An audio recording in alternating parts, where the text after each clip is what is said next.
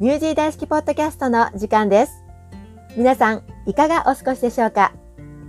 このポッドキャストでは、ニュージーランドが大好きな方や、ニュージーランドにご縁がある方など、毎回素敵なゲストをお呼びして、これまでのご活躍や歴史を紐解きながら、その方の魅力や人となりをご紹介していきます。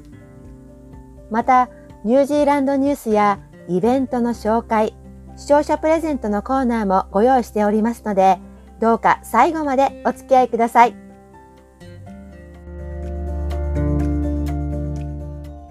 では早速、今回のゲストをご紹介させていただきます。オークランドの老舗ラーメン屋の一つ、サイモンズストリートに赤ちょうちん輝くラーメン堂。創業当時から自家製麺にこだわり、この上ない真心を一本一本の麺に込めた昔懐かしのラーメンは今も変わらず店内に熱い湯気を立ち込め続けています。世に溢れる食べ物の中でラーメンだけを愛してやまないラーメン堂のオーナーシェフ谷向井秀信さんです。ようこそお越しいただきました。今日はよろしくお願いいたします。こちらこそよろしくお願いいたします。えー、大変緊張しておりますが、はい、はい頑張って喋りたいと思います。よろしくお願いします。楽しみにしております。では、え早速おお話をお伺いしていきたいと思います。ラーメン堂さんとお呼び続けるのもなんなんで、ひねどぶさんですよね。なので、ヒデさんってお呼びしてもよろしいですか？ヒデと呼ばれてますね。あ、そうなんですね。はい、はい、じゃあヒデさんと呼ばせていただきます。はい、お願いします。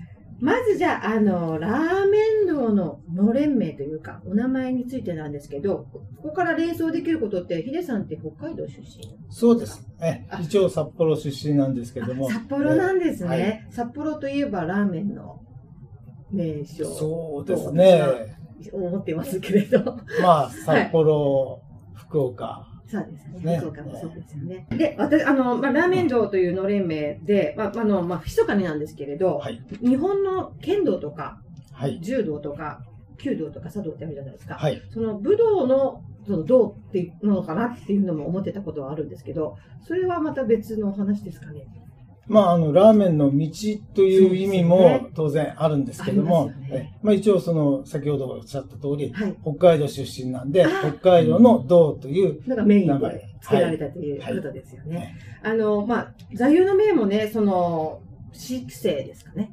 姿勢。姿勢。至るに、誠って書いて、姿勢という、まあ、言葉で、まあ、あの、何が言いたいかというと、その、この意味って極めて誠実なこととか、そうですね、その、まあ、その心とか、真心っていう意味があるじゃないですか。はい。はい。あの、ヒデさんの、あの、まあ、座右の銘なんですけれども、まあ、その醸し出す、ヒデさんから醸し出されるお人柄とか、はい、あと、その黒いその調理服を着られてますよね。あ,、れがなんか武士,、武士の姿が私は見える仕方がなくて そのまあ座右の銘とそのお名前、そのね、はい、北海北海道じゃない、ごめんなさい、えっと、ラーメン道というね、お名前と、その武士道というか、がなんか、マッチしてたので、私も勝手にそういうふうに思ってたんですけど。ありがとうございます。はい、そんなかっこいい子はないですけどね。いやいや、とんでもないです。素敵だと思います。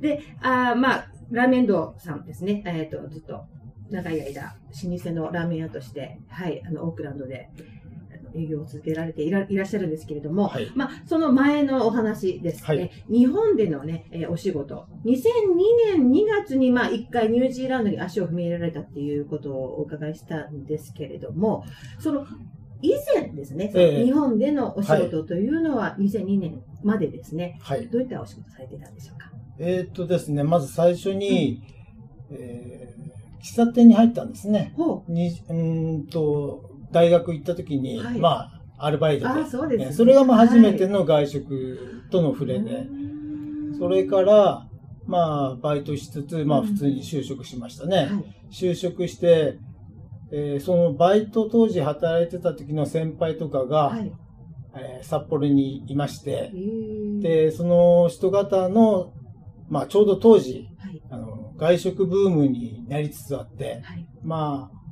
まあ、ファミレスとか、ファーストフードとかね、そういうのがもう入り乱れてきた時で、はい、そこでまあ、そちらの方で、えー、ビクトリアステーションというところなんですけども、北海道の、はい、まあ、地域の、まあ、チェーン店ですね。はい、そこで始めて、で最初、まあ、フロアをやりつつ、で、その当時まだ若くて、はいまあうん、ちょっとシュッとしてましたんで。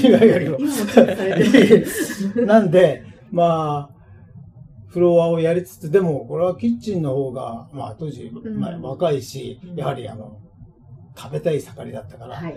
これはキッチンでちょっと食べつつ、やりつつ、そっちが目的みたいな感じでね。えーそれで、まあ、勉強して、はい。キッチンの方に入って、そのまま、なんていうの、で、あの、キッチンチーフやり、えへーそこで、店長やり、はい。まあその時にいろいろそうですね、数値的なものを勉強してでですね、今に至ってるわけですけども、はい。やはりその時に、えー教えてもらった、はい。なんて言うんでしょうね、何でも行動に対しての数値でものを考えるということを勉強したんですよね。うんまああと、まあ今でいう普通に QSCA、うんまあバリューがあって、うんえーその上に QSC-A というのがあるんですけど、A というのは、まあ、アトモスフィアですね。あ環境と雰囲気とかを、雰囲気とかうん、QSC があって、雰囲気があって、はいそして、クイックリ、スピードですね。これも、スピードですね。まあ、ファミリーレストランならではですね。はい。あの、ランチ5分、ディナーが15分というような感じで、これは、あの、提供する時間ですね。ランチ5分ですか？ランチ5分なんですよ。早いですね。まあ一応それを目指してやるという感じでね。それ洋食系のフそうですねァミリーレストラン？え私、まあ岐阜出身なんですけど、わかその、そのレストランのチェーン麺わからないんですけど。だって北ね海道の地域のね。なんでね。ねあ、ええそうなんですか。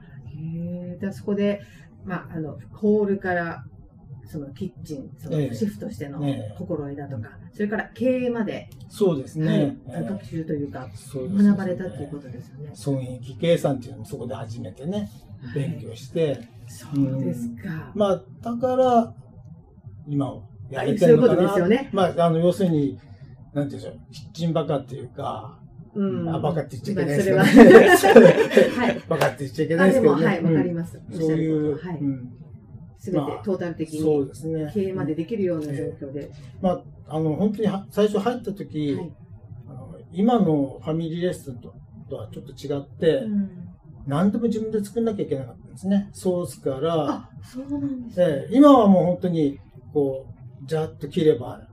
レトルトになって何でもでき、うん出て、でき、できてるという感じですよね。だけど当時はもう、チェーン店だけど、そう店舗で最初は、あの、本当に、あの、1970年代ですから。ものが、そういう。ものがまだ発達してないというかね。はい。えセントラルキッチンとかで作ってっていうシステムではないってことですね。うあの。その店店で作ってるわけですよ。ああ、そうなんですか。そうです。その状況であるのに5分でランチを出したりっていう。あ、そ、その当時はまだ、そういうあれじゃなかったですね。だんだんだんだんこう、だんだん、システム化していくっていう形ですね。そうなんですよ。だからそこで、まあ、調理技術もうん。覚えることができたんですね。そうですよね。ただ、今現在のファミリーレストランにポッと入ってしまうと、何もできないというか、うんこ。作ることができない。誰も作れない。あ、そっか。反対にそういうことになりますよね。だからまあ、その、よかったかなと。うん。昔でよかったかなとは思ってますね。あそういうことですね。いやこうそういうふうにたくさんいろんなことを学ばれて、まあ、基本的なところから、まあ、お学ばれた上で、ええ2002年から、えーニュージーランドに、は。はいいやあのようやくお越しになられるんですけれども、2010年まで日本食レストランをえオークランドではい。経営さクイーンれていたストリートになるんですけどもね。はい。あの、マサトという、あの、そうですね、バーガーキングって、はい。あの115番にあるんですけども、ありますねうんそこのまあちょっと上の方にあったんですね。わかります。うんごめん、さ最近は、えっと、お寿司お寿司屋さんになってます。はいそうですね。確かそうでした。思い出しました。すいません。いえいえいえ で、えっ、と、7、8年というか、そうですねということですね。で、その後2010年になると、日本に一旦戻られるという選択をされるんですよね。まあ、一度もね、あの、こちらに来てからはい。帰ってなかったんですよ。あ、そういうまあ、それで。まあ、ちょっと浦島太郎状態にもなってるし、はいまあ、いちょっと一回リセットしようかなと思いましたね。うんはい。一回帰られて、はいで、まあ、北海道に帰られてっていうことですすよね。ね。はいで、そこで何かなされていたことはあるんですか？まあ、あの、事というか。同僚、その当時のはいビクトリアステーション時代の同僚に会って、へーええまあ、ラーメンを作りたいなと思いましてね。今までラーメンというのは、はい。あの、自分で作るもんじゃないと。うん。うん当然、お店に行って、はい。いろんなお店があって、いろんな味が楽しめるというので、うん。まあ自分では作れないし、はい。作らない。うん。食べに行った方が楽しいかなと思ってましたね。でも、こちらに来てう、ん、まあ、当時まだ少なかったですから、はい。まあ、自分でやっぱり北海道のラーメン食べたいなと思う。うん、それでまあ、日本に帰った時、その友人、仲間にへたまたまなんですけど、はいその、いろんなところでこう、働いてたわけですよね。ーうん。ね後輩とかもいましたんで。はい。で、そこで話を持っていったら、その、たまたま自分のお世話にななるところの社長さんと、うちのビクトリアステーション時代のあの社長と仲良かったんですね。それで私も知ってて、うんこう話がうんあって、そこでお世話になったんですね。うなんまあ当然そこでも、あの結構、3人ぐらいいたんですね。そこでお世話になってるまあ、スタッフが。多いですよね。それで、まあ、そこもチェーン店だったんですけれども、はいまあ結構有名といえば有名なところだったんですよね。それで、そこのお店で、まず、作り方とかを勉強して、そして、あと、なんて言うんでしょう。麺の作り方とか、そうなんですね。で、あの、タレの作り方、そういうのは、あの、セントラルキッチンがあるんで、そちらの方で、うん。あの、行って勉強したんですよね。あ、じゃあもう麺の作り方、もう自家製麺はそこも作られていたそうです。あそういうことなんですね。で、えーまあ、ラーメンを、まあ、1年間というかですね、2011年に、まあ、もう一回ニュージーランドにお戻りになられるんですけど、その1年間の間に、はい。そのラーメン作りというものに携われてそうで、すね。じゃあ、あの、もう一回ニュージーランドに来て、ラーメンえやろうやろうっていうふうに戻られてきたってことですよね。じゃあ2011年再びニュージーランドに来られて、それがラーメン堂の誕生ということでいいですか？え、そうですね。もうその時はもう名前も決めて、ああ、そうなんですね。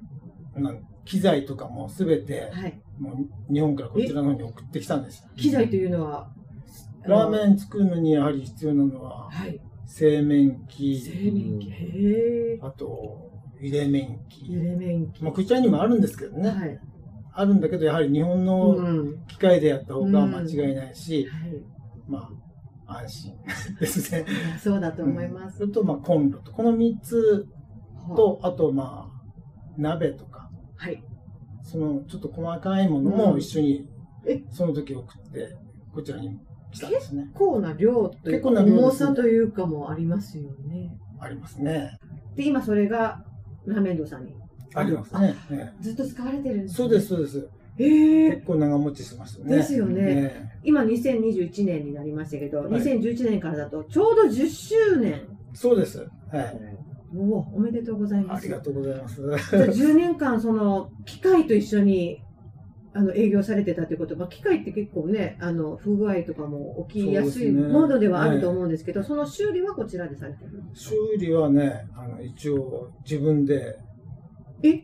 自分で、その、会社に直接電話して、はい。壊れた場合ね、あの部品がないんで、それをまあ調達するのに、はい、ね、いろいろ、工夫されて、はい。待って、で、届いたらご自身で。そうですね、あ、そうなんです聞きながら、どうやってやるんだっつっえて聞きながら。えそうなんですね。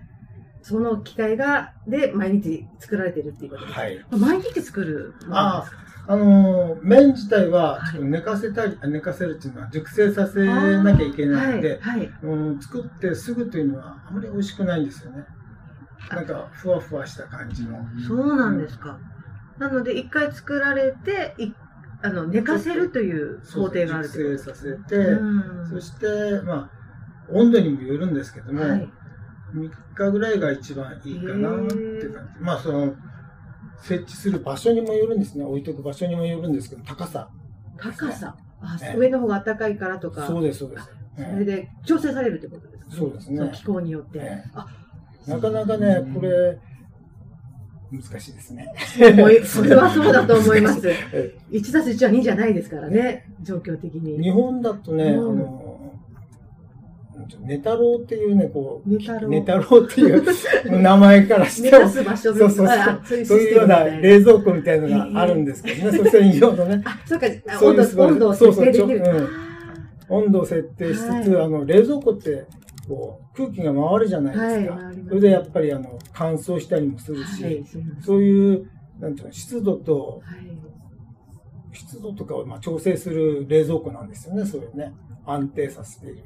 そういうのがあって、はいいいんですけどね。まあそこそれをやっぱちょっと輸入しようかとは思ったんですけども、それがなくても感覚です。ヒデさんの感覚でえ寝かす時間、温度っていうのは調整されることができるってことですよね。ー難しいですけど。なかなか。それが技だと思います。ね、職人の技というか、だと思うので、あ、そういうことなんですよね。まあ、あの、自家製麺を作られながら、まあ、10年間、あの、コツコツと、はい、あの、ラーメンを作られてきたということで、わ コツコツすごくわかっいやいや、地味というわけではないんですけれども、なされてきて。ただ、その中にはいろんな大変なことがあったんじゃないですか特に創業当時。創業当時というか、用意、そうですね、あの、お店を作る過程。あの、今やってるところは、何もない状態だったんですね。はい。さらというか。はい。うんなので、えーガスの配管、うん。あと、フード、はい。これをつけなきゃいけない。そうですね。ね、そこで、やられちゃいましたね。何やられてるんですか？フードを作るときにですね、はい。あのーちょっと騙されちゃったんですね、えー結局。うん。あの、機材を買うのに、うんまずは、手付けとして、いくらいくら。出してくれと。はいこれを買うの買わなきゃつけられないからということで、まあ、お金を出して、はい。じゃあそのままちょっと、え？ポッと消えちゃったんですね。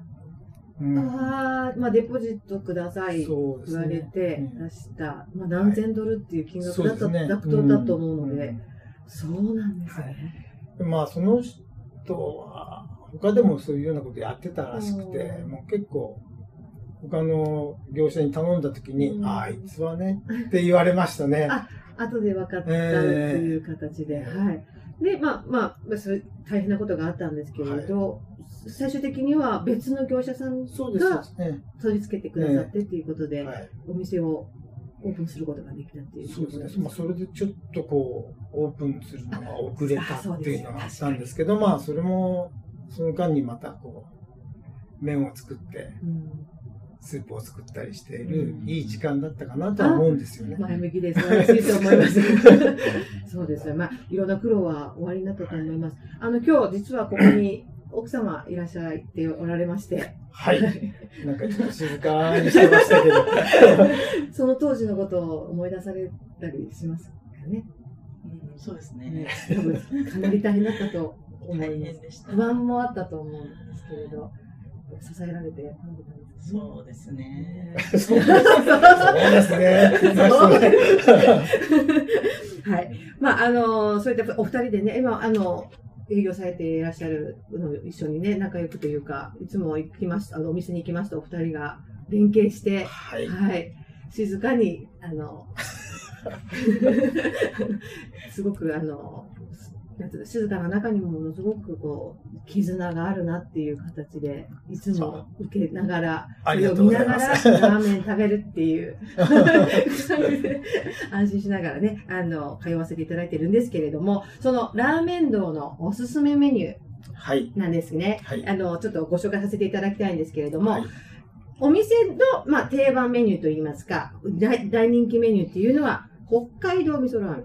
そうですね。ね、あの、メニューの最初の表紙というのところにをね、ドンとお写真とともに載ってるラーメンだと思います。これ、すりこぎでコリコリ、あの、白ごまを、ごまねごまはいね、あの、こうするところからスタートするという、あの、食事方法なんですけれども、はいこれ楽しいです。うんで、まあ、濃厚な味噌味がね、やみつきになる美味しさが評判ということで、伺っております。ただですね、私が好きなメニューが別にあるんです。あら、いいですか？なんでしょう？言っちゃって？つけ麺。つけ麺が大好きなんです。一回ね、頼ん、おあの最初に頼ん頼んだ時、注文した時に奥様が、実はこれ、おすすめなんですよっておっしゃってくださって、あ そうなんだと思って、で、奥様の、あの、ご説明であると、麺がね、あの、普通常の、えっと、ラーメンの麺、通常メニューのラーメンの麺とは異なる麺、そうです。はい。それはどんな違いなんですか？えっと、まあ、北海道ラーメンは、はい。まあ、特に札幌ラーメンはい。では、黄色くて縮れ麺なんですよね。おー、そねええまあ、それが大体、はいまあ、九州の方はね、はい白っぽくて、はい。細い麺じゃないですか。はまあ、加水率ってあるんですけどね、はいあの、小加水率、中加水率、あの、高水ってあるんですよ。小、中、た多い。多い 多い。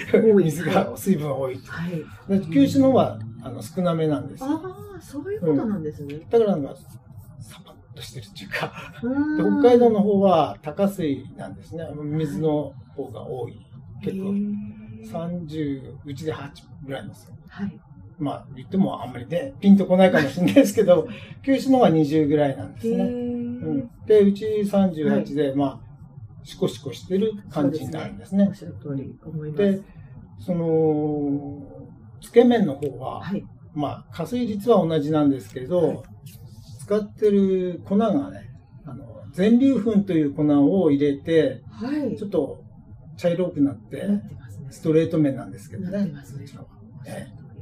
こちょっと太麺そういうで、量もね、えーことか1.5倍って聞きました。260g あるんですよ。1.5倍以上なんですけど。あ、そうなんですね。ええいや、お腹いっぱいになるんです。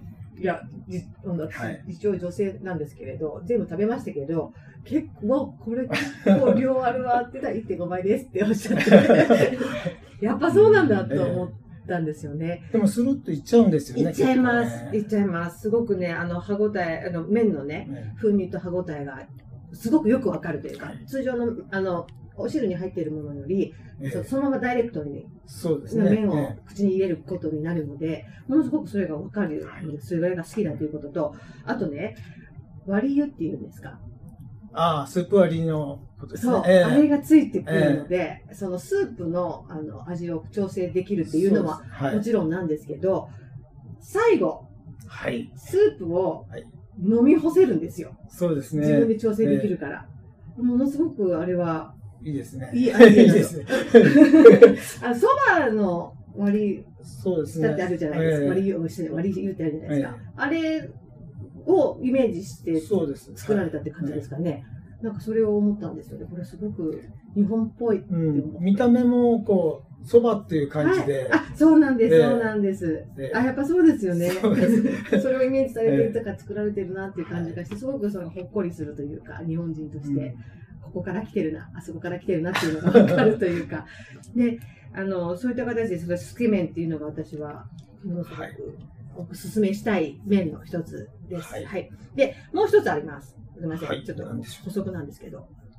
餃子。あー はい。あの、はい餃子の皮も、日本人、日本の餃子に合うような感じで、ちょっと加工はしてるんですえよ。ー、ええそうなんですこね。こっちの餃子の皮ってちょっと厚めなんですね。はい。ええそれをまあ薄あくし薄くしてえそうなんですね。で、あの、ポークとベジタブルというか、はいあの2種類あるんですよね。で、何が好きかって、餃子の皮の中にまあ身が入るじゃないですか。はいその身がものすごいボリュームなんですよ。他と比べてっていう言い方は変ですけれど、とにかく大きくてボリューミーで、はい4つあのお皿に並ぶんですけど、はい結構それであのお腹が満たされるというか、はい。で、私の、あともう一つ、その大きいから、な中身が大きいから、タレをたっぷりつけて食べてほしいって私は勝手に思ってて、はい。うんできるだけね。はい。で、私の食べ方は、あの、おさ、お、おさ、まず、餃子をお箸で掴んで、はい。あの、タレにつけるじゃないですか。で、普通に食べる。半分食べるんですよ。で、半分食べると、はいまあ、あの、噛んだところが、その断面が、はい肉が出てくるじゃないですか。で、その肉を、かじった断面を、あの、さらにつけて、ええ1秒ぐらい浸して食べるっていう。こあの二度美味しい 発明しまして食べてます。なので私の好きなのは、えっと、つけ麺と餃子を一緒に食べるっていうのは、うん。はい、マイブームです。いいですね。はい。ありがとうございますお。腹いっぱい。お腹いっぱいです。本当にお腹いっぱいです。あの、お腹を空かせた学生さんとかはとてもいいんじゃないかなって思うの分かって、ええはい。と思いました。ははい。でね、あの、ラーメン堂に行くと、はい。ほま、ラーメンの他に目を奪われるものがあるんです。は、それは何でしょう。あのね、はい奥様がとっても美人なんです。あらー。ものすごく綺麗なんですよね。はい。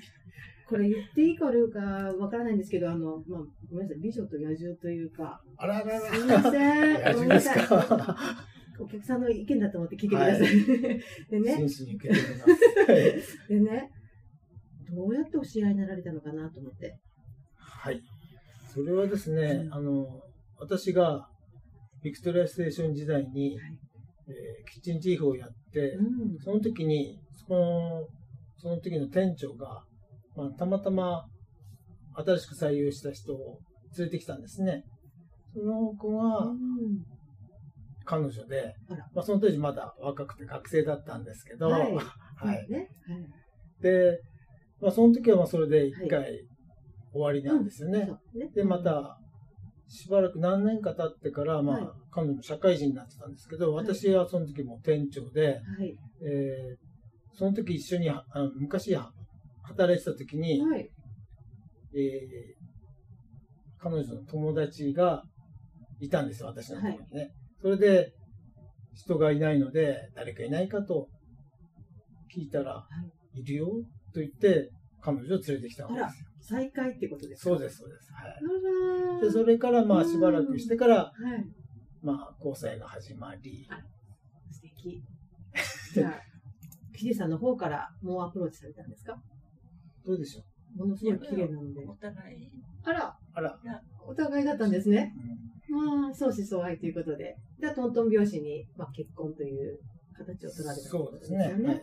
あら、素敵です。でね、あの、もう一つ、美人な奥様の集められている多肉植物なんですけれど、これ、あの、お店に行かれるとわかると思うんですけど、トイレに行きますと、はい。はい。驚きが待ってるんですよね。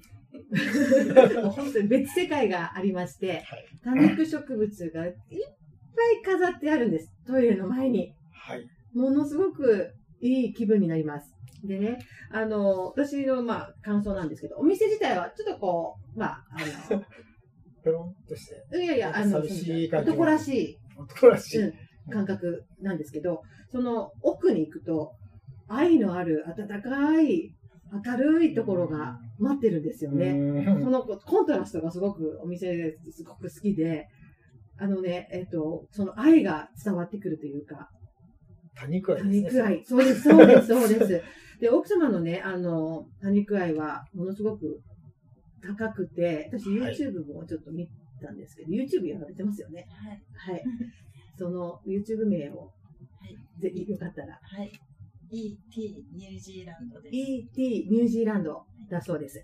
その ET っていうのは何か？あ、自分のイニシャル。あそうなんですね。じゃあ分かりやすいですよね。はいじゃあ、その YouTube でね、あの、まあ、ご自身で撮られてるんですよね。ね、まあ、ものすごいたくさんもうすでにあのアップされていて、もうすべてにおいてもう愛を感じる。で、多肉だけを育てるわてるわけじゃなくて、その多肉を入れる、なんていうんですか、容器というか、あ、なはい、ポット。ポットっていうんですね。もうすべて、ね、すべてというか手作りで作られたりして楽しんでおられるのが、すごく印象的で、ええはい。で、もう一つ印象的なのは、お友達の多肉を愛されている方のお家に出かけられて、はい。もうそこで結構音声が出てるんですけども、あー、かわいいとかっておっしゃってるその姿がものすごく印象的で、はい。すごく愛されてるんだなって思うんですけれども大好。きです。大好きですよねは。いで、結構そのお店もに行かれて買われてるんですよね。はい。止まんないんです。見たらもう欲しくて、うちに連れて帰りたくて。で、多分多肉やってる人だったら、みんなそうだと思うんですよ。ああ、そうなんですね。絶対うち持って帰りたいって。なんかこの子可愛いっておっしゃいますよね。で早速すぐに家帰家というかそのはい場所に、あのお家に持って帰られて、はい。で、上帰植え替えられる。そう。はい。そこの工程まで全部その YouTube で されてるので、よっぽどお好きなんだなって。結構その多肉を、あの、なんかめでられてるお友達ってたくさんいらっしゃる。お友達はあんまりいないですね。あ、なるほど。はい。多肉友達。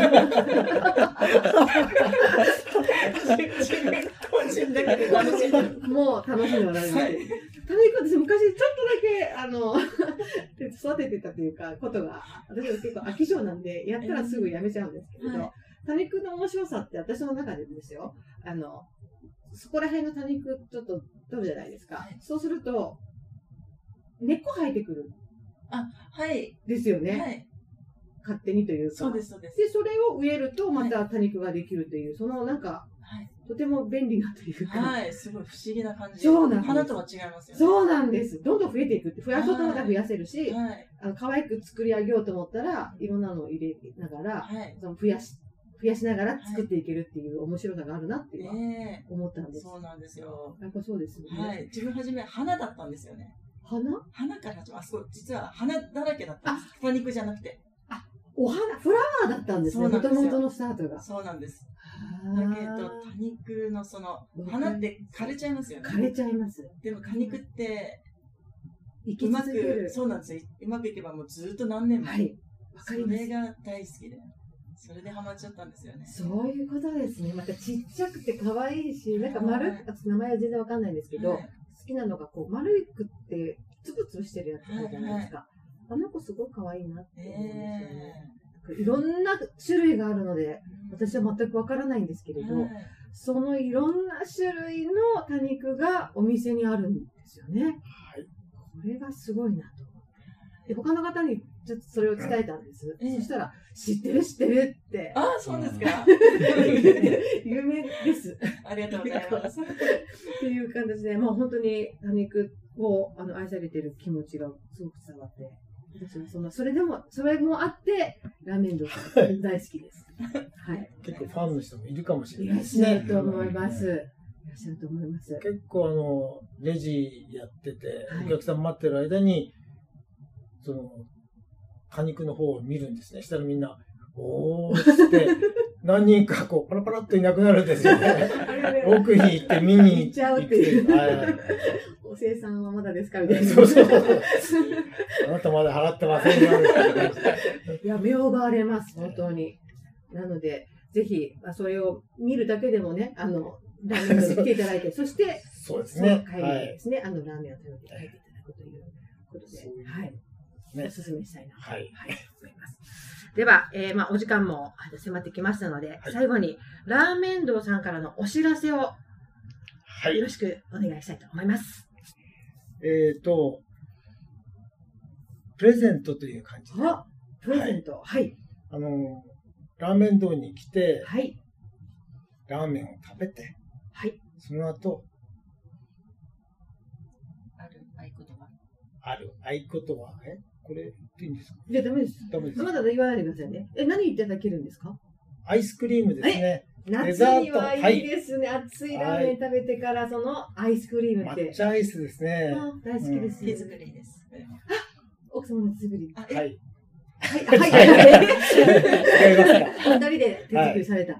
うわー、楽しみです。私ね、あの、アイスクリームって、例えば、バニラ、チョコレート、ストロベリー、抹茶ってやったら、絶対抹茶選びます。そうですね好き。だと思います。きです、私も。私も。を、えっ、と、プレゼント、実際の方にプレゼントしていただけるということで、はいよろしいですか、はいで、その何、何らかの合言葉をはい言っていただくことで、で、それはレジで言えばいいですか？と多分オーダーした時オーダーでいいですね。はい。はいオーダーしたときに、その合言葉を言っていただくことで、ラーメンの後、まあ餃子の後でもいいですけれども、に、えっ、と、アイスクリームをいただけるという。はいありがとうございます。では、その合言葉に関しては、またその、この後ですね、ポッドキャスト内のプレゼントコーナーで詳細をお知らせしたいと思います。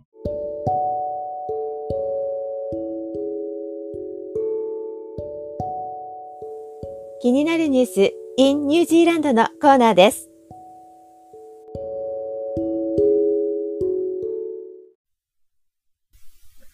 海外からの旅行者が依然入国できないとして観光地は途方に暮れています。旅行業界はこの夏、海外からの旅行者が見込めないことにより、約6ビリオンニュージーランドドル、およそ4500億円の損失になるだろうと言われています。ツアリズムインダストリー・アオテアロアによりますと、海外からの旅行者は通常12月と1月に3ビリオンドルをもたらしていますが、今年も引き続き国境が閉鎖しているために、この3ビリオンドルがゼロとなり、さらに通常だと2月と3月にも同じく3ビリオンドルをもたらすはずなのですが、おそらくこのままだと3月まで見込みがない状況が続くのではないかということです。ビーチや湖を持つ観光地は国内旅行者で例年並みに賑わう場所もあるようですが、その他の地域では今後もしばらく集客に苦戦を強いられることになるだろうというニュースでした。うん。今年は特にですね、アメリカズカップがオークランド沖で開催されるんですが、まあ、その観光事業も難しいでしょうね。ニュージーランドでは、前回のレースの時に世界一のヨットファンがオークランドに集まってきて、かなりの経済効果があったと思うんですけれども、まあ今ちょうどチームニュージーランドに挑戦するチームを決めるプラダカップが開催されてますけど、これを見に来る観光客目当てのホテルとか飲食店などは、ニュージーランド国内のヨットファンに向けてのアピールに切り替えるなどして大変な感じですよね。2003年に行われたアメリカズカップの経済効果調べてみたんですけれど、495ミリオンニュージーランドドル、およそ370億円だったそうで、今年2021年の開催時にはこれ以上の効果が見込まれると言われていたことから考えると、相当盛り上がりにかけてしまっていることは否めませんよね。そうですね。まあ、ヨットクルーたちは去年、早々と入国してきて練習積んでたんで、レースはできるんですけれども、世界のヨットファンが見に来ることができないんで、まあちょっと寂しいですよね。うん、そうですね。ホテルとかレストランとかお土産屋さんのお客様が減ればそれに付随するようにそういった施設やお店に商品を卸しているような食材屋さんとか加工屋さんとかホテルには欠かせない理念業者さんなども当然影響を受けるでしょうし運送会社さんとかも大打撃でしょうね。そうですね。まあ、あらゆる業態に影響が出ているのがこの COVID-19 なんで、まあ、国境がいつ開くのかなっていうのが当然ポイントなんですけれども、まあ、ウイルスが世界的になくなったり、もしくはワクチンですね。そこ次第かなとは思ってます。まあ、当然そうなんですけれども、まあ、誰か頭のいい人がね、何か経済も回るような仕組みを考えてくれればいいなって、本当に思ってます。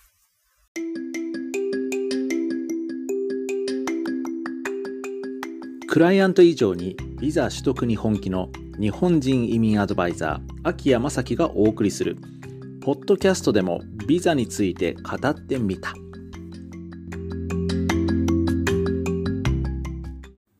さて始まりました第2回目ビザコーナーです。ただいまの時間土曜日の夜11時40分ということで前回以上にテンション高くいきたいと思います。このコーナーではビザについてのよくある質問に私が解説していきます。このコーナーは法的助言を目的としていません。内容等に起因する損害について当法は一切の責任を負わないものとします。今回はどれくらいよくある質問かというと、小学校の頃に先生に間違えて、お母さんって言っちゃうくらいのレベルです。それでは今回の質問です。ニュージーランドでスピードチケットをもらってしまったんですけれども、これはビザの申請、特に永住権の申請に影響ありますかという質問です。ニュージーランドはスピード違反の取り締まりが結構厳しいです。法定速度を5キロ超えただけでもスピードチケットを切られることがあります。永住権やワークビザの申請書にあなたは有罪判決を受けたことがありますかという質問があるんですね。スピードチケットはインフリンジメントノーティスっていう名称で発行されると思うんですけれども、これは有罪判決には当たりません。それでは、この質問にノーと答えればいいのかというところです。移民官に聞いてみたところ、答えが2つに割れました。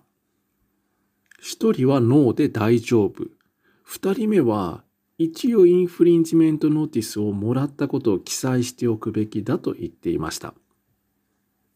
ニュージーランド版の無犯罪証明書、クリミナルレコードには、インフリンジメントノーティスは記載されないということは司法省に確認済みです。ただし、反則金を期限以内に払わない場合は、インフリンジメントノーティスが裁判所に送られ、罰金になってしまい訴訟費用とともに支払うことになります。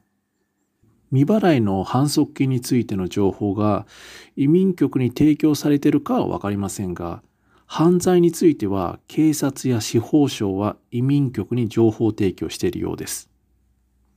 というわけで、反則金の支払いが完了しているインフリンジメントノーティスについては問題にならないと思いますので、申告するか否かは各自の判断でいいと思います。スピードチケットが発行されても、納得いかない場合は、反則金を払う前に不服申し立てをした方がいいと思います。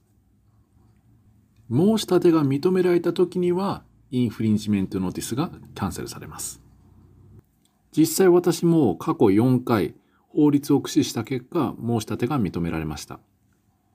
気をつけたいのは、法定速度を51キロ以上オーバーした場合は、インフリンジメントノーティスではなく、危険運転などで起訴されることです。この時、有罪判決が出た場合は、ビザ申請に影響が出る可能性が高いです。皆様も安全運転に心がけてください。それでは今回はこの辺で。移民アドバイザー秋でした。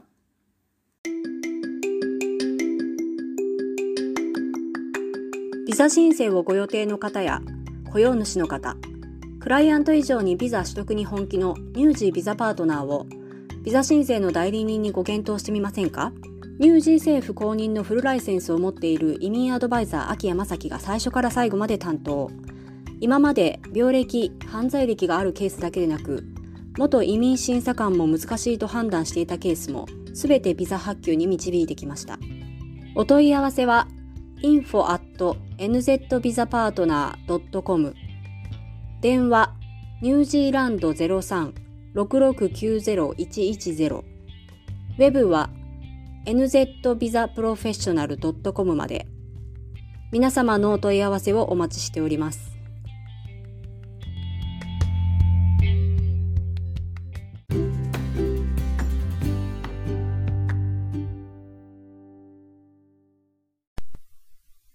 イベントコーナーです。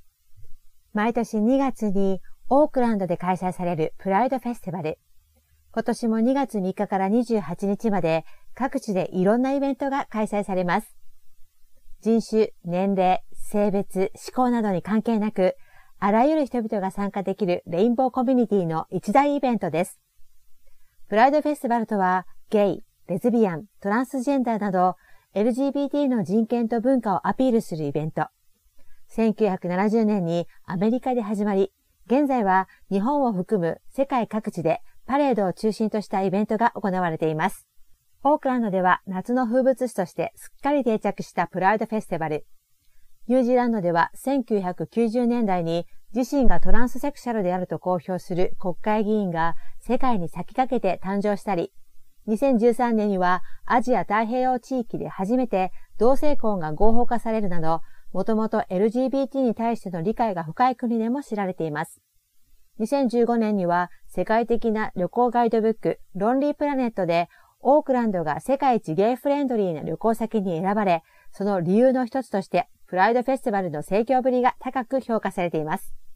プライドフェスティバルは性的マイノリティに対する差別や社会的需要に早くから取り組んできたニュージーランドらしいお祭りと言えるでしょう。フェスティバルではオークランドプライドガラや2月14日に開催される音楽ライブなどで盛り上がる野外フェス、ビッグゲイアウトなど楽しいイベントが多数予定されています。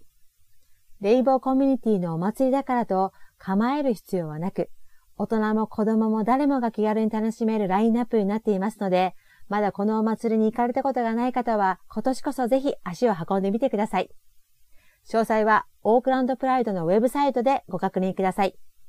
ウェブサイトはオークランドプライド .org.nz またはオークランドとプライドで検索してみてください。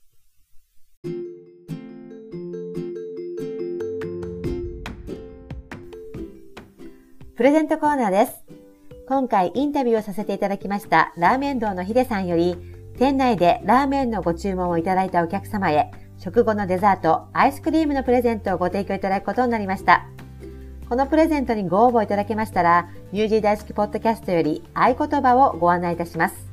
この合言葉をラーメンをご注文の際に、ラーメン堂のスタッフの方にお伝えいただきますと、美味しいラーメンとともにアイスクリームもお召し上がりいただけます。ただ、アイスクリームのプレゼント期間についてですが、ヒデさんの奥様でラーメン堂のオーナーであるエリコさんが急遽体調不良のため手術を必要とされることになりました。そのため2月4日よりしばらくの間臨時休業をされます。術後の回復を見て営業再開されることになりますので、プレゼント期間並びに営業再開日時につきましては随時ニュージー大好きポッドキャストのツイッターでアップデートしていきますので、どうかご理解いただけましたら幸いです。プレゼントの応募方法はツイッターでニュージー大好きポッドキャストをフォローしていただき、ダイレクトメールでアイスクリーム希望と書いて、今回のポッドキャストの感想も必ず添えてお送りください。当選者にはダイレクトメールで受け取り方法などのご案内をさせていただきます。たくさんのご応募お待ちしております。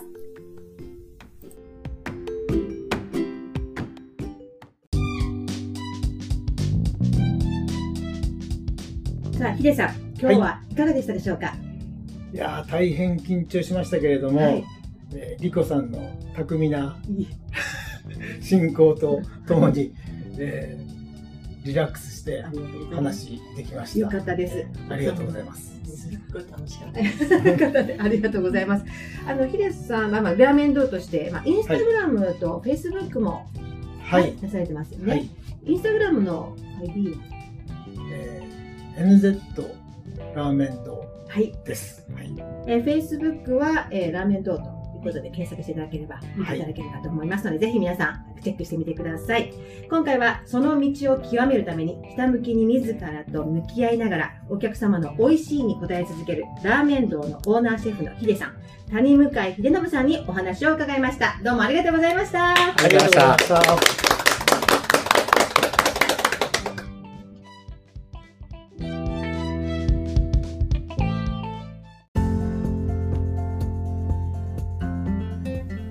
今週のニュージー大好きポッドキャストはいかがでしたでしょうか？